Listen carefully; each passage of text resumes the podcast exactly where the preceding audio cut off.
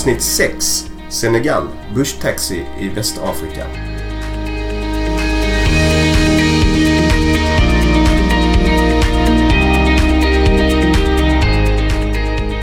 Förra avsnittet tillbringade vi i extrem lyx på en resort på Maldiverna. Men nu blir det tvära kast då vi ska ut på dammiga landsvägar med skrotbilar i Västafrika. Idag får ni lära er allt värt att veta om att åka bushtaxi. Ja, det är väl en upplevelse om något. Skruv upp volymen och lyssna noga.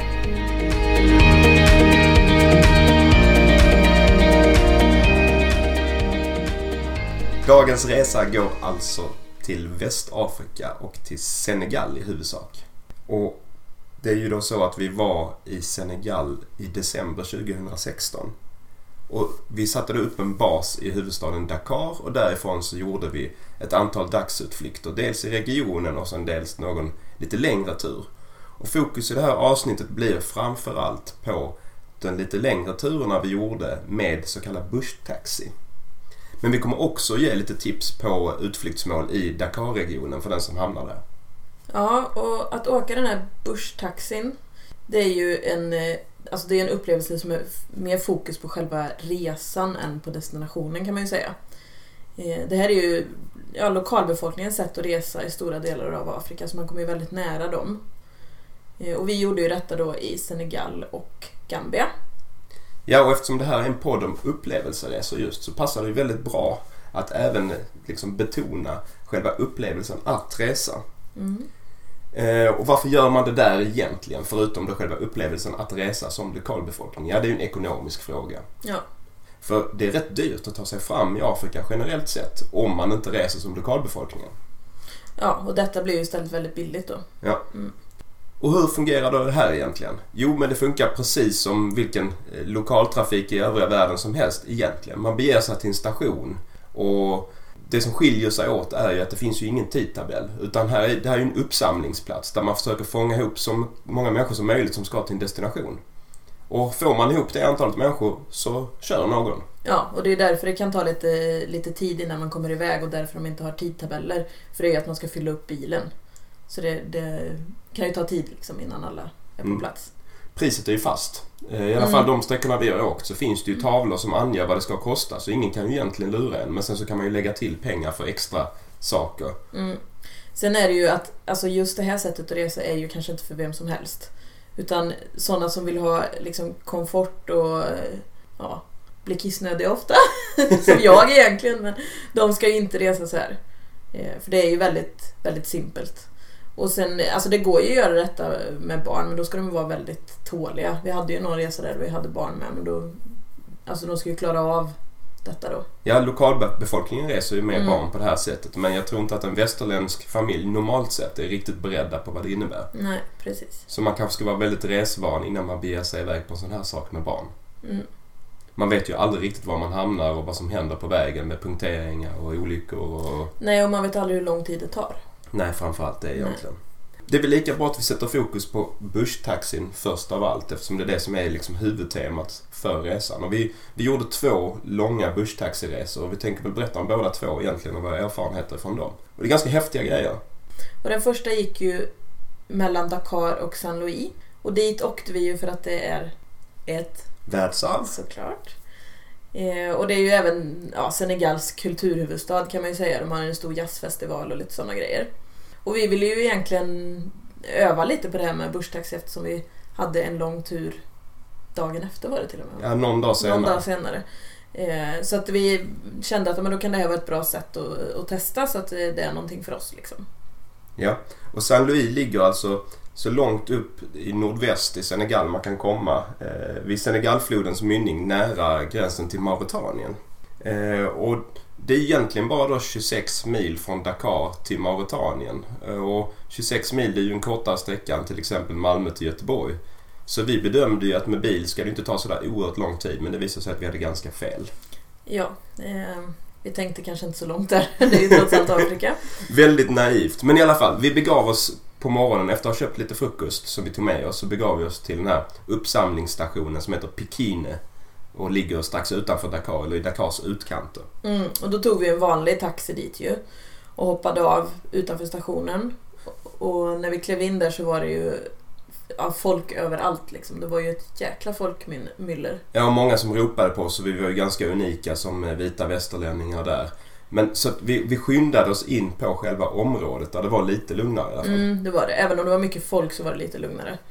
Men det drog vi oss undan lite och, och käkade vår medhavda frukost och observerade lite vad, vad folk gjorde så att vi visste lite hur det funkar. För det var ju liksom inte, det är ju inte som i Sverige liksom att där är det en skärm där du ser att den här bussen går därifrån eller den här taxin går därifrån. Utan det är ju bara ja, men en jäkla massa folk som springer runt. Liksom. Ja, det är totalt myller och väldigt ljudrikt. Mm. Och man kände att det här är som gjort för att bli lurad och Ja. för att bli rånad eller för att bli vad som helst. Så att vi liksom egentligen vi skyddade oss nästan mot, Ja, mot, en, mot en husvägg. Alltså så att vi skulle ha ryggen fri och bara observera. Mm.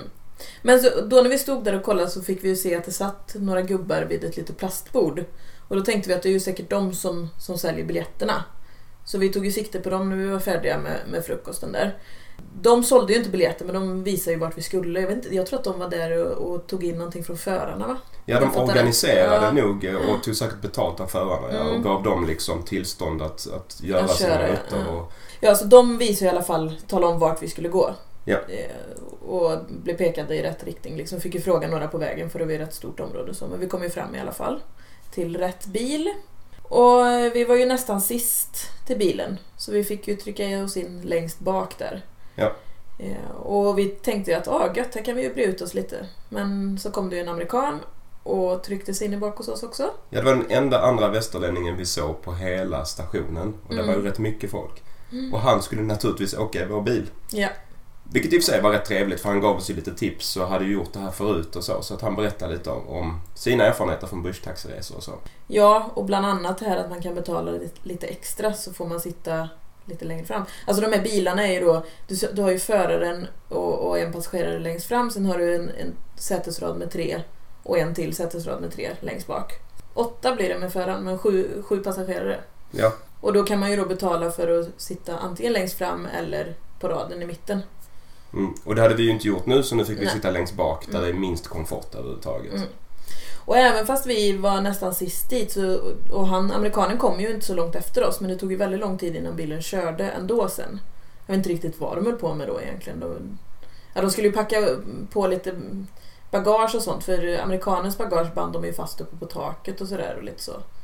Ja, han var ju kolugn med det. Vi hade väl inte varit lika komfortabla med det. Men man får ju betala extra då om man har en stor väska eller backpack eller något sånt där. Så det fick Mm. vi ju också göra.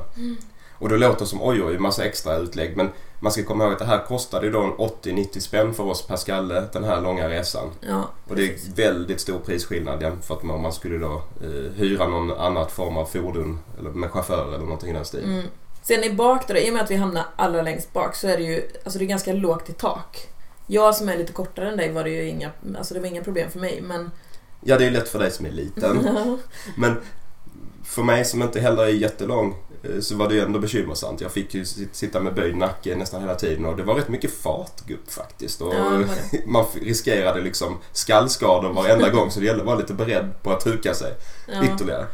Sen var det ju såklart, alltså vi satt ju riktigt illa där i bak. Det var ju väldigt trångt och alltså benen fick ju knappt plats och, och som sagt var lågt i tak och sen var det ju varmt som satan verkligen för det är ju såklart ingen AC på de här bilarna heller. Ja, det är ju bara att glömma. Mm, så svetten rann ju liksom och det var, det, ja, det var en lång förmiddag. Ja, det, det här säljer vi verkligen in. Men det var ju också en enorm upplevelse. Ja men det var ju det. Alltså, man passerar ju igenom Afrika i ett ganska lagom tempo. Mm. Och det man ser längs med vägen det är ju liksom, ja det är Afrika på riktigt. Mm, det är det. Det tar ju verkligen utanför liksom, turiststråken liksom. Ja, och ju längre vi kom från Dakar, liksom, ju mer, vad ska man säga, inte bara icke-urbant utan ju mer eh, fattigt och enkelt blev det. I början var det stenhus, på slutet var det ju nästan hyddor. Mm. Faktiskt. Så var det faktiskt. Sen var det ju alltså Chauffören hade ju igång radion. kan Ja, man ju tycka att det var trevligt. Lyssna på radio. Men det var ju alltså hela tiden, alltså konstant bönemässa. Ja, det är ju det man får ställa sig in på att eh, Ja. det är bönemässan som gäller. Ja, så det blev ju lite ja, tröttsamt efter ett tag om man säger så. Bara lyssna på det. Så eh, ett tips, och vi kanske upprepar det sen igen, men ett tips är ju verkligen att ha med någonting att sätta i öronen. Eh, Mm. Hörlurar eller öronproppar eller vad som helst. Mm. Så att man kan få en stunds vila ifrån den här bönemässan om man inte är väldigt intresserad av det. Sen tog ju då som sagt var detta mycket längre tid än vad vi trodde. Det var ju 26 mil, men det tog ju fem och en halv timme ungefär. Ja. Och då ska man ju komma ihåg då att det var ju, det var ju jättevarmt. Mm. Och det var ju liksom, du får ingen fläkt, nästan ingenting när du sitter allra längst bak där. För du har inga fönster du kan öppna där bak. Så det var ju, alltså det kändes ju kanske som 10 timmar. Ja, det gjorde nog det. När vi kom fram var vi riktigt matta faktiskt. Ja, det var Vi vi. var ju inte riktigt uppladdade då längre för turista. Vi hade liksom nästan tagit slut på vår energi. Mm, lite så var det ju faktiskt. Och det kan väl vara därför som inte vi var jätteimponerade av Saint Louis som stad heller. Vi hade nog förväntat oss lite mer. Ja, vi hade nog tänkt att det skulle vara lite mer, jag vet inte, lite mysigare helt enkelt tror jag vi hade tänkt oss. Och Ja. gå runt där. Men det var ju, alltså vi kom ju fram mitt på dagen, det var ju jättevarmt, vi var trötta efter resan. Det var alltså, ja, det, det blev lite sådär. Och det, det, vi gick ju runt där lite i alla fall och gata upp och gata ner och kollade lite på byggnaderna och lite sådär. Men var ju inte så jätteimponerade egentligen. Nej, Gamla stan ligger ju ute på en ö då med gamla koloniala byggnader. Men det var inte sådär jätterestaurerat som många andra sådana här världsarv ofta är. Utan Nej. det var i ganska dåligt skick faktiskt. Så, och det var, jag vet inte, vi tyckte inte vi hittade några bra fotovyer eller sådär heller. Så superimponerade var vi inte. Nej, det var vi inte. Och sen efter ett tag när vi hade gått runt där i värmen så skulle vi hitta något att dricka. Och gick in på något litet ställe som, jag kommer inte ihåg om det var stängt eller om de inte hade det vi ville ha. Eller, det var i alla, var i alla fall en tjomme där inne som eh, blev ju eld och lågor när vi kom och visade, sig, visade oss bort till sin brors restaurang. Då började han ju fråga om vi ville åka med på en båttur tillsammans med två andra efter att vi hade ätit. Eh, Så det kände vi att men det kan vi göra i och med att vi inte, alltså vi hade ju redan sett stan nu egentligen. Liksom. Ja, mer eller mindre. Så när vi käkade de här utmärkta curryräkorna som vi fick Ja, på. Ja. på, på den här restaurangen så, så bestämde vi oss helt enkelt för att ja, men vi hänger med på den här båtturen och Mm. åker runt. Precis, så då, då tog man ju, alltså hoppade man i en liten båt och åkte ja, men runt ön kan man säga, eller halvön. Och såg staden från vattnet. Och det var ju egentligen, alltså det var ju mycket trevligare än att gå runt i staden för då såg man de här fina båtarna som de har med väldigt utsmyckade båtar målade väldigt fint och så. ja, var med ju- flaggor och grejer. Mm. Det var till och med båtar med svenska flaggor. Ja, det var det. Och vi fick ju se de lokala fiskarna som kämpade med sina nät och vi såg barnen som badade i det ganska smutsiga vattnet. Det jag gillade med Saint Louis, mer kanske än då själva staden som sådant, det var ju invånarna. Mm. Alltså vilka härliga eh, människor. Det var liksom, vad ska man säga, jazziga afrikanska hipsters. Ja, lite så faktiskt. Och alla var liksom på något sätt i in- innesvängen och anordnade klubbar och, och Mm. liksom... Ja, man bara söks in i det där gänget Mm. ganska snabbt. Men man blev ju väldigt sådär, alltså alla började ju med en gång bara Åh, svenskar, åh vad kul och det är klart ni ska komma. Alltså det var ju som att man var en i gänget direkt liksom. Ja, det känns som att schweizarna då som vi hade lärt känna det kändes som att de hade varit där en månad för de kände allt och alla redan men de hade kommit dagen innan. Mm. Så att de hjälpte oss också in i det här gänget. Vi hade jättetrevligt med folket. Mm. Och det var ju dessutom många som hade koll på Zlatan. Och när man hörde Ja, att vi var var svenskar och var från Malmö så blev det ju stort med Zlatan. Ja. Såklart. Men det är det ju alltid i hela världen. Mm. Samma person som fixar den här båtturen eh, frågar ju så, oss sen eh, om vi ville ha någon transport. Och då kände vi ju att ja, vi väljer nog att betala mer för detta för att komma tillbaka till Dakar än att ta busstaxi tillbaka som vi egentligen hade tänkt. Men hade vi tagit busstaxi tillbaka hade vi ju kommit hem mitt i natten. Liksom. Vi kom ju hem sent ändå men det hade blivit alltså, Ja, det kändes inte aktuellt längre att ta busstaxi tillbaka. Alternativet hade ju varit att vi hade fått sova över i Saint Louis helt Mm. enkelt. Mm.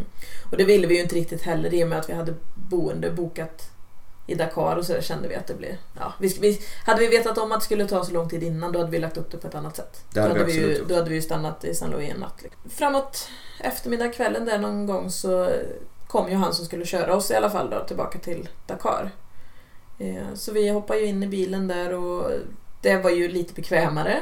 Det fanns ju AC och grejer och vi kunde sitta ordentligt tillbaka bak och ja, det kändes som vi hade gjort rätt val i alla fall när vi skulle åka hem. Han börjar ju turen med att köra förbi sitt hem och lite såna här grejer. Han tyckte väl att det var lite sådär roligt att visa upp att han hade... Det var ju inte hans bil heller utan han fick ju köra en fin bil och så visa upp oss då och lite sådär. Men det som var lite tragiskt för oss att se var ju att, för då körde han ju in i slummen lite och det var ju berg av sopor ut med de här, vad som skulle kunna vara ganska fina stränder. Alltså det var ju oerhört mycket sopor som låg. Ja, vi har aldrig sett så mycket Nej. sopor. Det var ju riktigt tragiskt. Och mitt i detta så gick ju då deras eh, getter och barnen lekte i de här sophögarna. Mm. Det var ju riktigt hemskt att se egentligen. Mm, det var det. Samtidigt blev man på gott humör eh, i Afrika sådär i skymningar och se alla människor som är ute och umgås.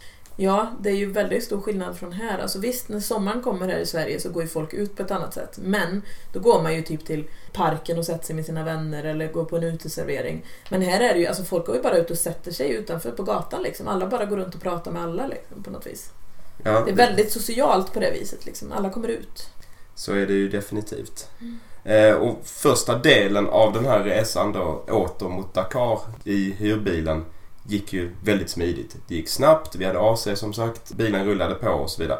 Men sen så kom ju vi in i mer och mer bebyggelse och med det en fredagkväll innebar det ju också att det var moskéer som hade öppet överallt och folk överallt på gatorna så vi kom ju ingenstans.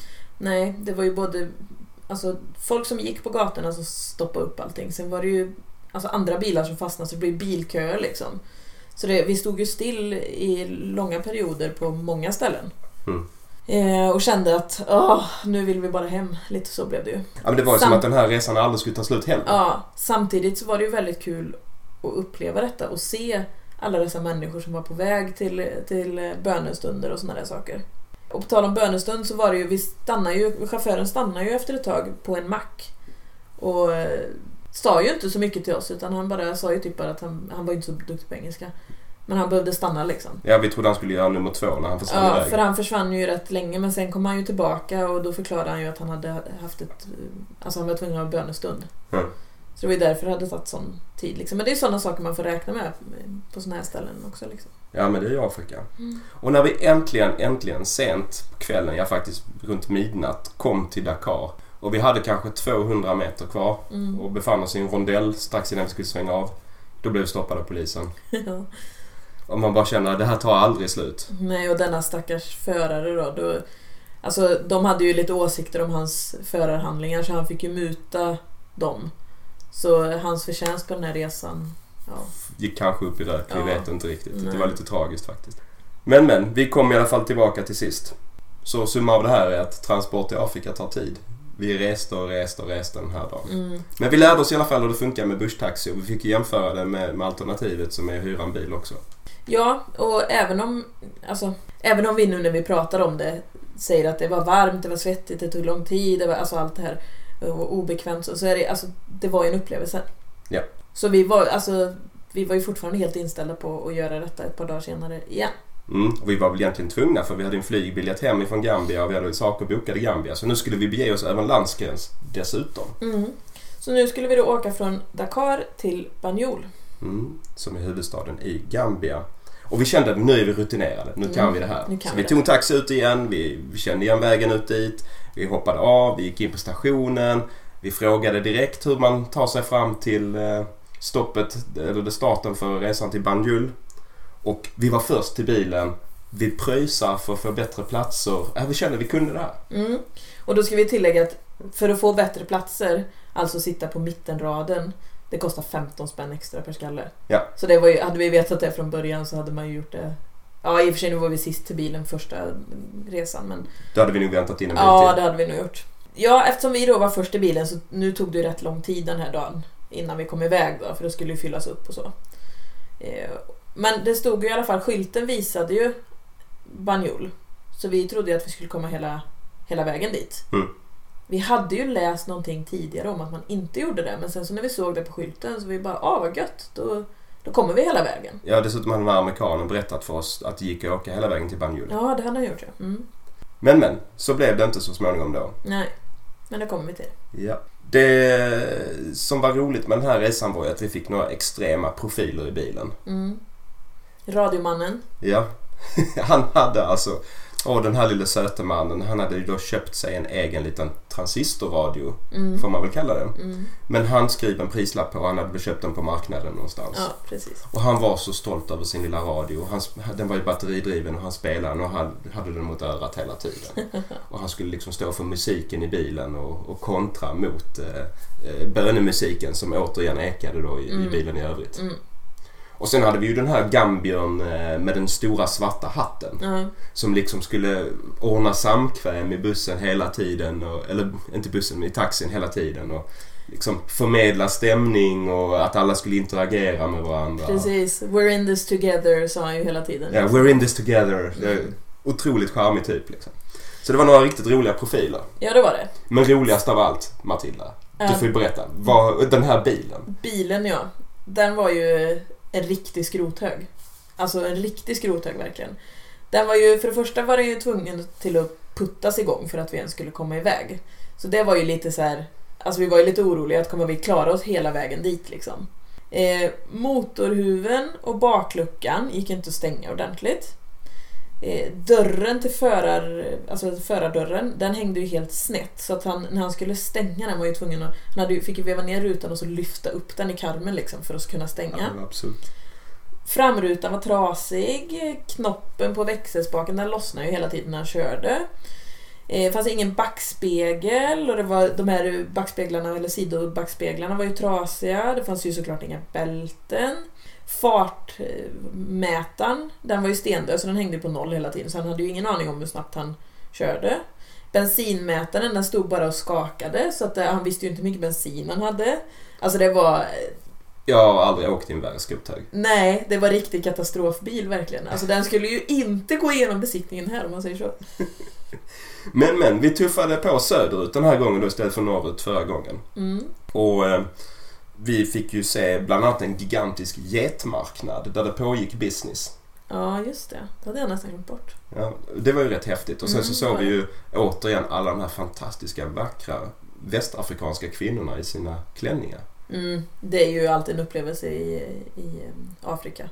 Att se dessa färgglada kläder. Och, alltså de är alltid väldigt fina och rena och ser väldigt ordninggjorda, vad säger man, uppklädda ut liksom. Ja, och det gäller ju för kvinnorna. Männen ser ju ganska sunkiga ut Ja, det är sant. Sen så, jag vet inte riktigt hur länge vi åkte första sträckan där, men vi kom i alla fall till en liten färja. Eh, som vi skulle åka över med, alltså köra på bilen på en färja och så åka med. Eh, och vi fick ju vänta rätt länge på den här båten. Det var ju ingen lång sträcka, men den hade väl precis gått antar jag, eller Mm. någonting. Det tog i alla fall tid innan den kom. Och det var ju då en ganska skranglig bilfärja med begränsat antal flytvästar. Vilket inte gjorde oss så mycket för att vi bedömde att skulle någonting hända här så klarar vi av att simma. Men afrikaner, många av dem kan ju inte simma så det var ju många av dem som ryckte åt sig en flytväst så fort de kunde liksom. Det såg inte ut som världens tryggaste båt heller. Nej, nej det gjorde det inte. Och innan vi gick på den här färjan i och för sig, innan bilen körde på så körde de ju någon slags här paniklagning. Eh, De stod ju där med motorhuven uppe och höll på att greja och efter det så, så behövde de ju faktiskt inte putta igång den mer utan då... eh, Liten sensation. ändå. Ja, faktiskt. Vi körde vidare ett tag till och så kom vi då så småningom till gränsen. Och det är ju alltid så att man måste kliva ur sitt fordon och ta med sig sitt bagage och promenera över gränsen och Mm. visa upp sin packning och, och så vidare. Och så vidare. Här var det ju en lite annorlunda upplevelse för när vi kom in i de här mörka lokalerna med vår packning så dels försvann du eh, för en kort stund. Jag visste inte var du var någonstans och så kom du tillbaka i den här lilla, inte, vi kan inte kalla det labyrinten. Men mitt, mitt som det var så, så låg där ju en fånge fängslad på golvet mellan oss i korridoren. Och, Ja. Alltså det var ju som en cell emellan där kan man säga. Ja. Eh, och där låg han i värmen och ja, vi har ju ingen aning om vad han hade gjort men det såg lite sådär ut. Såg Ja. inte så trevligt ut. Han låg på ett hårt stengolv.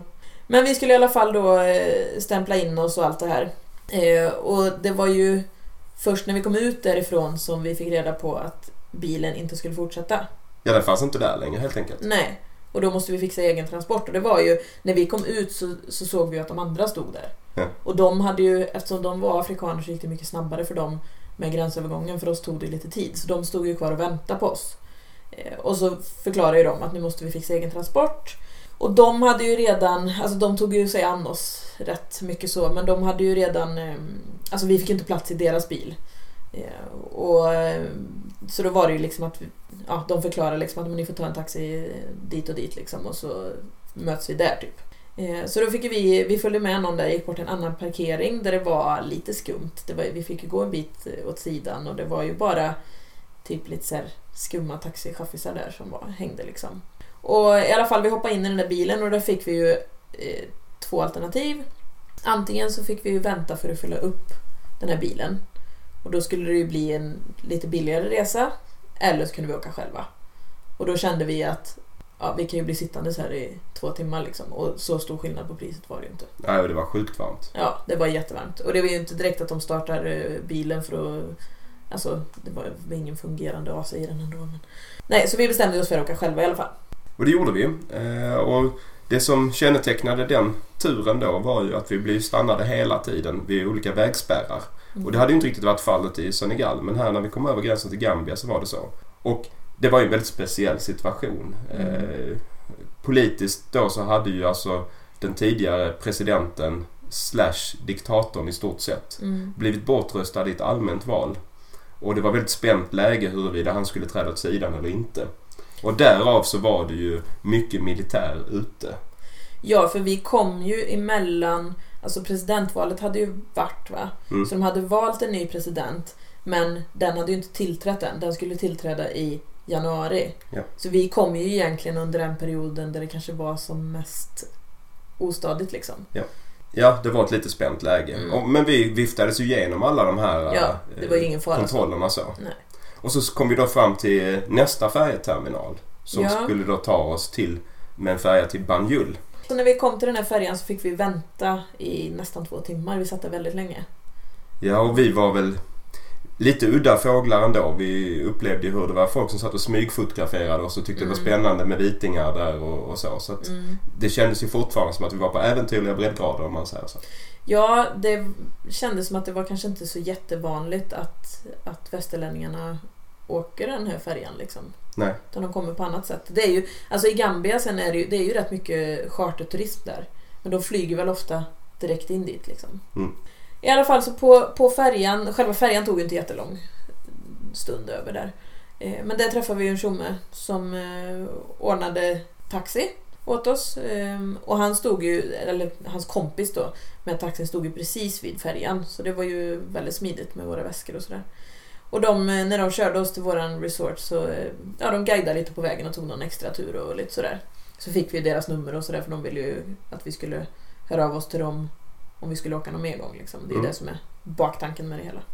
Och därmed var vi väl färdiga med, med vår busstaxiresa nummer ja. två. Mm. Och ska man summera själva busstaxiupplevelsen så får man väl säga att det absolut häftigaste är hur nära lokalbefolkningen man kommer. Mm. Det här blir på riktigt liksom, att resa på riktigt. Det blir det verkligen och man får ju se Alltså man får ju se Afrika på ett helt annat sätt från bilfönstret också.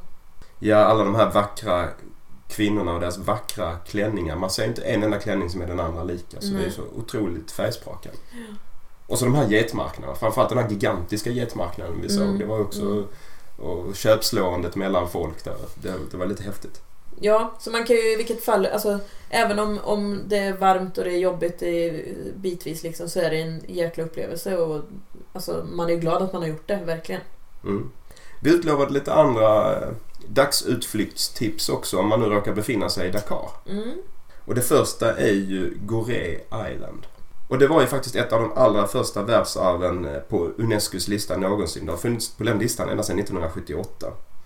Och det är en väldigt spännande plats. Mm. Dakar, eh, som ofta kallas för Afrikas Paris, mm. ligger ju beläget ute på en halvö och allra längst ute på spetsen ligger ju då centrum och utanför den spetsen där in till hamnen där ligger då Gorée Island. Mm. Så man åker ut dit med en båt. Så vi tog en taxi eh, till färjeterminalen på morgonen och den taxiresan i sig var ju ett äventyr där vi åkte liksom på dammiga grusvägar inne i centrala Dakar med, och trängdes med åsnor och så vidare. Mm. Men vi hittade mm. också ut på någon väg som var jättefin och asfalterad längs med havet. Ja, där hade de, det var jättefin utsikt och det var ju så gigantiska stora utegym och grejer. Där var det ju väldigt påkostat istället. Ja, så det var väldigt blandad kompott.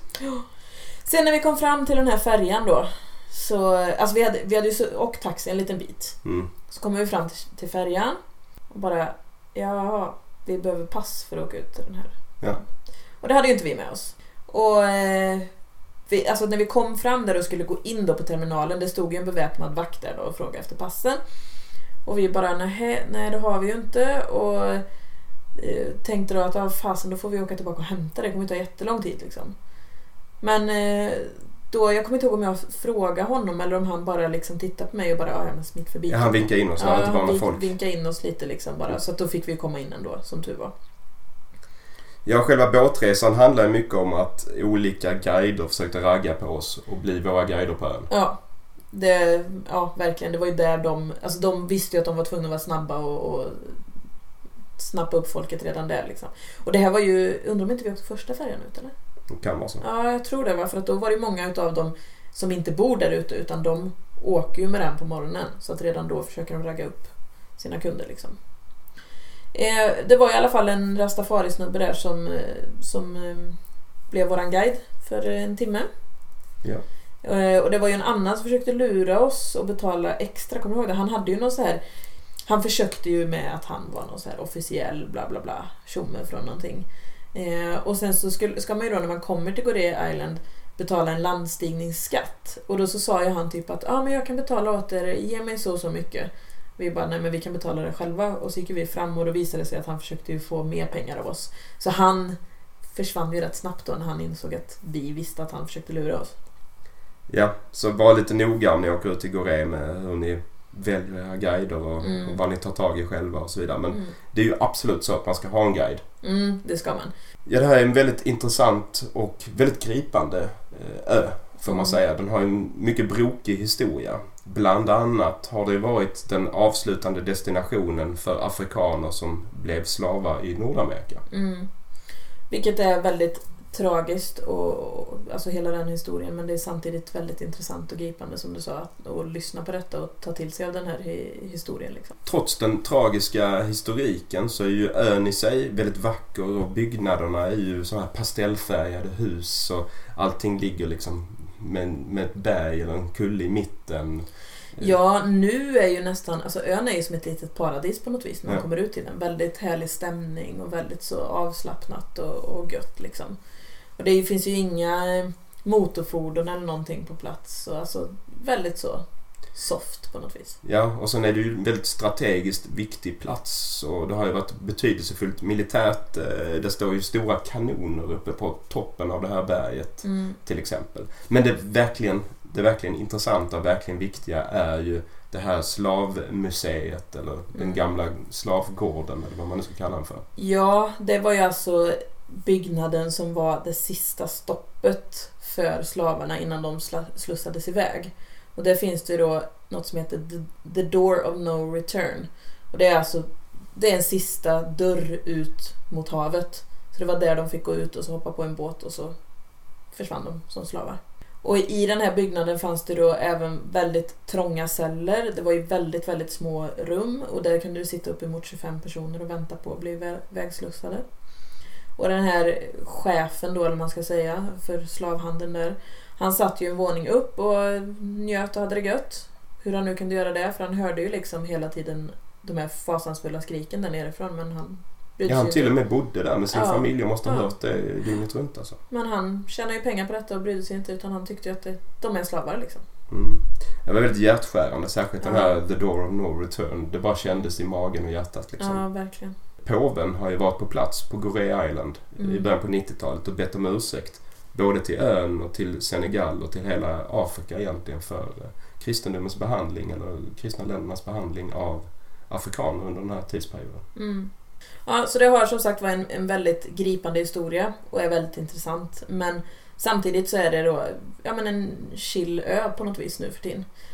Eh, och som vi sa tidigare, redan ombord på färjan på morgonen där så ehm, var det, handlade det mycket om att guiderna skulle försöka sälja in, eh, sälja in sig. Liksom. Men sen så var det ju även att det var väldigt mycket kvinnor som redan då började tjata på mig då framförallt att jag skulle komma och handla i deras små bås och då var det ju verkligen så att men jag står i tredje båset där och där och kom till mig, kom till mig först och väldigt mycket så.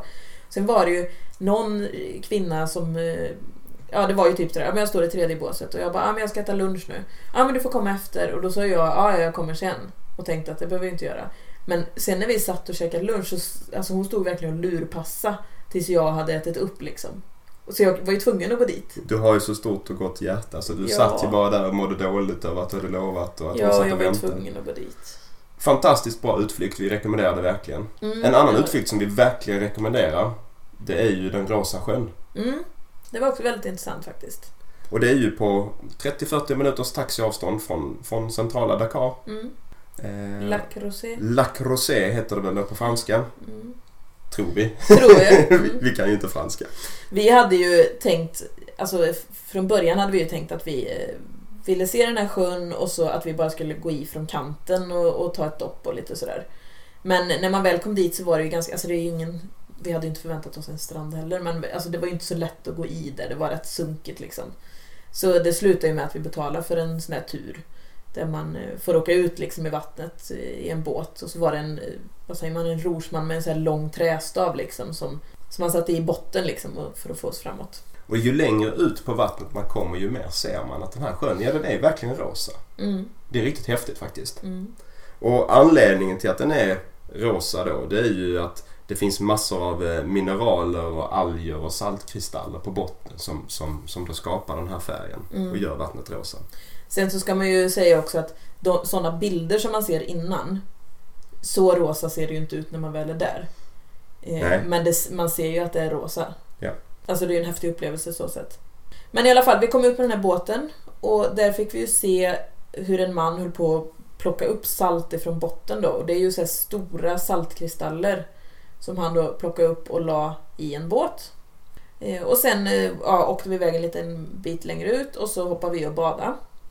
Och det var ju, alltså man flöt ju jättelätt verkligen. Det var ju som Döda havet. Mm. Men så får man ju tänka på att eftersom det är såna här saltkristaller i botten så får man ju, alltså det, det är lite vasst liksom. Men eftersom man flyter så lätt så behöver man inte sätta i fötterna överhuvudtaget nästan.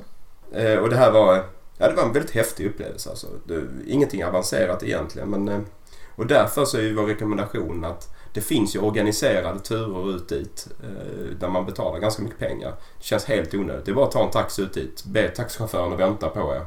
Mm. Och sen så eh, betalar ni bara en snubbe som tar ut med båt på sjön. Liksom. Det är inte Ja. svårare än så Nej. att sätta ihop det själv. Nej, faktiskt. Det blir ju mycket billigare. Ja, säkert 50% billigare åtminstone. Ja, det var väl egentligen de dagsturerna vi tänkte prata om. Mm. Ska vi lite allmänt då säga någonting om Västafrika? Mm. Ja, Västafrika är ju liksom, det är inte så känt här hemma. eh, På det viset som, som ett semestermål. Det är väl lite så här Gambia är en del som åker på charter liksom. Men annars är det inte så många som tänker på Västafrika. Men dit kan man ju åka. Ja, och det är en väldigt spännande region och Mm. det finns en del fördelar också. Det finns till exempel ingen tidsskillnad. Nej. Vilket gör att det är smidigt att åka dit, kanske bara i några dagar till och med. Mm. Eh, och sen är det ju extremt solsäkert. Mm. Och det var ju lite det här som var när vi skulle åka någonstans då. Så var vi lite så här att, ah, vart ska vi åka? Vi ville inte åka för långt, vi hade inte jättelång tid. Eh, och vi ville inte ha världens tidsskillnad och allt det här utan ja, men vi ville ändå ha det varmt och gött liksom. Så då hittade vi detta och tyckte att men det här är ju jättesmidigt liksom. Det är inte så lång, inte jättelång flygresa, ingen tidsskillnad, alltså allt detta. Så att, ja, det blev ett bra val. Ja, och vill man ha sol och bad i december månad till exempel och inte vill ha tidsskillnad, ja då är det nästan hit man ska bege sig. För att Kanarieöarna är ju inget säkert resmål vid den tiden på året. Nej. Eh, och, så att, ja, då Nej. måste man dit. Precis, och som sagt var, är man inte så äventyrlig och, och inte vill göra detta liksom, på det viset vi gör så kan man ju ta en charter till Gambia också. Liksom. Absolut. Maten då undrar säkert en del över. Mm. Ja, bushtaxi först. Ja, då ska man ju ha med sig mat. Alltså det tar ju lång tid som sagt var och det är ju inte direkt att det stannas så att man liksom går ur och äter någonstans utan det som är ju att det ges möjlighet att köpa lite snacks genom rutan men det kan vara bra att ha med sig någon macka eller vad som helst. Bara Ja. så man får i sig lite. Vi köpte väl typ lite nötter genom rutan Ja, ungefär. ja. Mat i övrigt i den här regionen är ju... Vi var ju rätt skeptiska till kött överhuvudtaget. Vi fokuserar ju Mm. på seafood och man är ju Mm. duktiga på seafood. Ja, det var de. Det var ju mycket så här jätteräkor med frästa, frästa i vitlök eller curryräkor och sånt som vi åt och de var ju väldigt, väldigt goda. Det var nog bland den bästa seafooden vi har ätit på vår resa faktiskt. Det skulle jag definitivt hålla med om. Mm. Eh, Och eftersom det här har varit en tidigare fransk koloni så är det ju baguetter som gäller till frukostarna. Ja, man kan ju inte tänka att man får något så här grovt gott bröd liksom. Nej. Men det får man nästan ingenstans förutom i Sverige. Så att. Prismässigt, hur såg det ut Rickard? Ja, vi flög ju med Brussels Airlines. Och eh, vi flög ju då med en sån här open jaw ticket. Så vi flög ju ner till, eh, från Köpenhamn till Dakar via Bryssel. Och så flög vi hem från eh, Banjul via Dakar faktiskt. Och eh, Bryssel och Köpenhamn. Mm, så det var egentligen samma flyg ju. Ja, det var För det faktiskt det. Ja, de gick ju ner och hämtade upp folk där. Och för det så betalade vi 5000 per person. Mm. Men då var vi ganska sent ute och bokade. Vi bokade två månader innan. Mm, det går kanske att hitta för en tusing billigare ungefär. Mm. Skulle vi tro.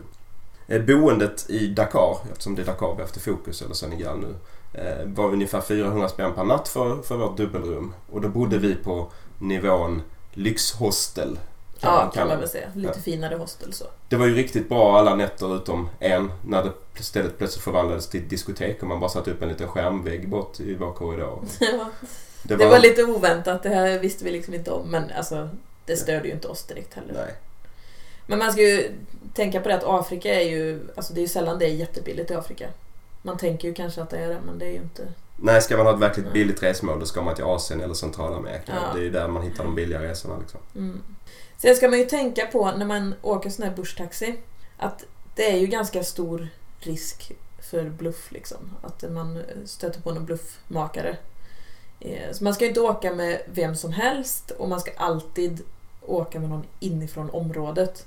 För att Alltså inifrån området på, på stationen så att man inte... Alltså när man kom, hoppade ur taxin utanför stationen då var det ju jättemånga som liksom bara ah, vart ska ni, vart ska ni? Och visst, man hade kunnat hoppa med någon där men du har ju ingen aning om vad det är för några, vart de kör dig, vad de gör med dig. Så därför ska du alltid gå in på området för där är det ju organiserat. Alltså de, de här gubbarna vid plastbordet sitter ju och skriver upp vilka alla är och sådär. Som kör. Och sen ska man ju tänka på att man ska inte ha några värdesaker i packningen. Nej, den lastas ju upp på taket och, och sådär. Mm. Så att eh, det får man ju tänka sig för lite med hur man, hur man och vad man reser med. Liksom. Mm, mm. Eh, och risk rent generellt annars upplevde väl vi vi inte att det var särskilt eh, obehagligt i, i Senegal. Nej, det tyckte jag inte. Alltså man, förnuft när man reser är ju givet. Alltså man behöver inte bege sig ut när det är mörkt och gå på vilka gator som helst. Nej, och alltså sånt är ju vi väldigt noga med du och jag. Mm. Så därför är det ju ganska sällan som vi upplever att det, är, att det känns liksom riskfyllt för oss. När det gäller allmänna personliga tips då så är ju tålamod, tålamod, tålamod det som gäller. Ja, det är det ju. Eh, och sen, eh, alltså just med bushtaxin är vi på nu. Eh, och sen är det ju det här att ta med mat som vi sa. Betala extra för platsen, det är verkligen värt det. Och att man ser till att få en tidig start på morgonen för att det tar mycket längre tid än vad man tror. Med i packningen då på den här bushtaxiresan. Mat och vatten, hörlurar och öronproppar skulle jag nästan säga. Ja, faktiskt. Det är ju bara kyrkligt på radion. Mm. Tål att upprepas. Sen så ska man ju tänka på, jag menar jag satt ju i, i mitten eh, utav de här tre sätena. Och då har man ju, alltså det finns ju inget, inget eh, stöd för nacken. Så det kan ju bli väldigt jobbigt att sitta om man vill sova och sådär. Så någon sån här liten nackkudde kan ju vara bra att ha med sig faktiskt. Mm, det är väl ett bra tips. Mm. Finns det någonting liknande att rekommendera? Ja, det är ju lokaltrafik var som helst i världen. Mm. Jag skulle väl kunna tänka mig att dra en parallell med sådana här chicken buses som finns i Centralamerika till exempel. Mm. Det är ju någonting som är värt att prova. Ja, skulle vi göra det igen? Ja, det skulle vi väl. Men vi skulle ju inte göra det två dagar i rad. Som vi gjorde nu och inte så långa sträckor som vi gjorde. Nej, precis. Annars så var det ju väldigt intressant sätt att resa faktiskt. Ja, och det är ju sättet att resa i stora delar av fattiga Afrika om man Mm. reser på begränsad budget. Ja. Om man vill läsa mer om det här så hittar man ju då mer info i min dagbok eh, från resan. eh, www.rickardarfarsson.se och då letar man upp det reseavsnittet som heter Västafrika 2016 och så läser man 7 till 11 december. Så ska vi då sammanfatta det här med tre ord. Ja, eh, obekvämt. Ja, det är nog det första man tänker faktiskt. Eh, Men samtidigt äventyrligt. Ja. Och samtidigt rörigt. Ja, det är nog tre bra ord. Eh, Vad sa vi? Obekvämt, äventyrligt och rörigt. Ja, Mm. det är tre bra ord. Ja, och samtidigt får man ju då säga att det här är ju då resan som verkligen är större än själva destinationen. Mm. Det ska man ha i åtanke. Okay.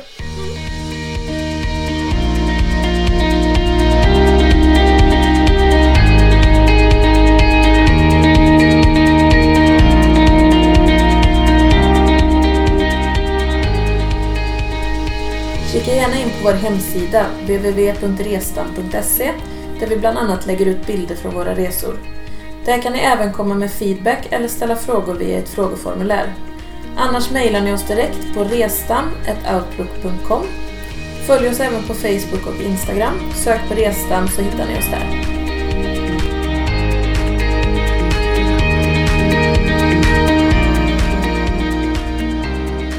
Då var vi färdiga med Afrika för den här gången. I nästa avsnitt, avsnitt 7, så beger vi oss åter till Sri Lanka för att fortsätta vår resa där som vi påbörjade i avsnitt 2. Den här gången så blir det höglandet, det blir teplantager, äventyrliga tågresor och Tandens tempel i candy. Missa inte det!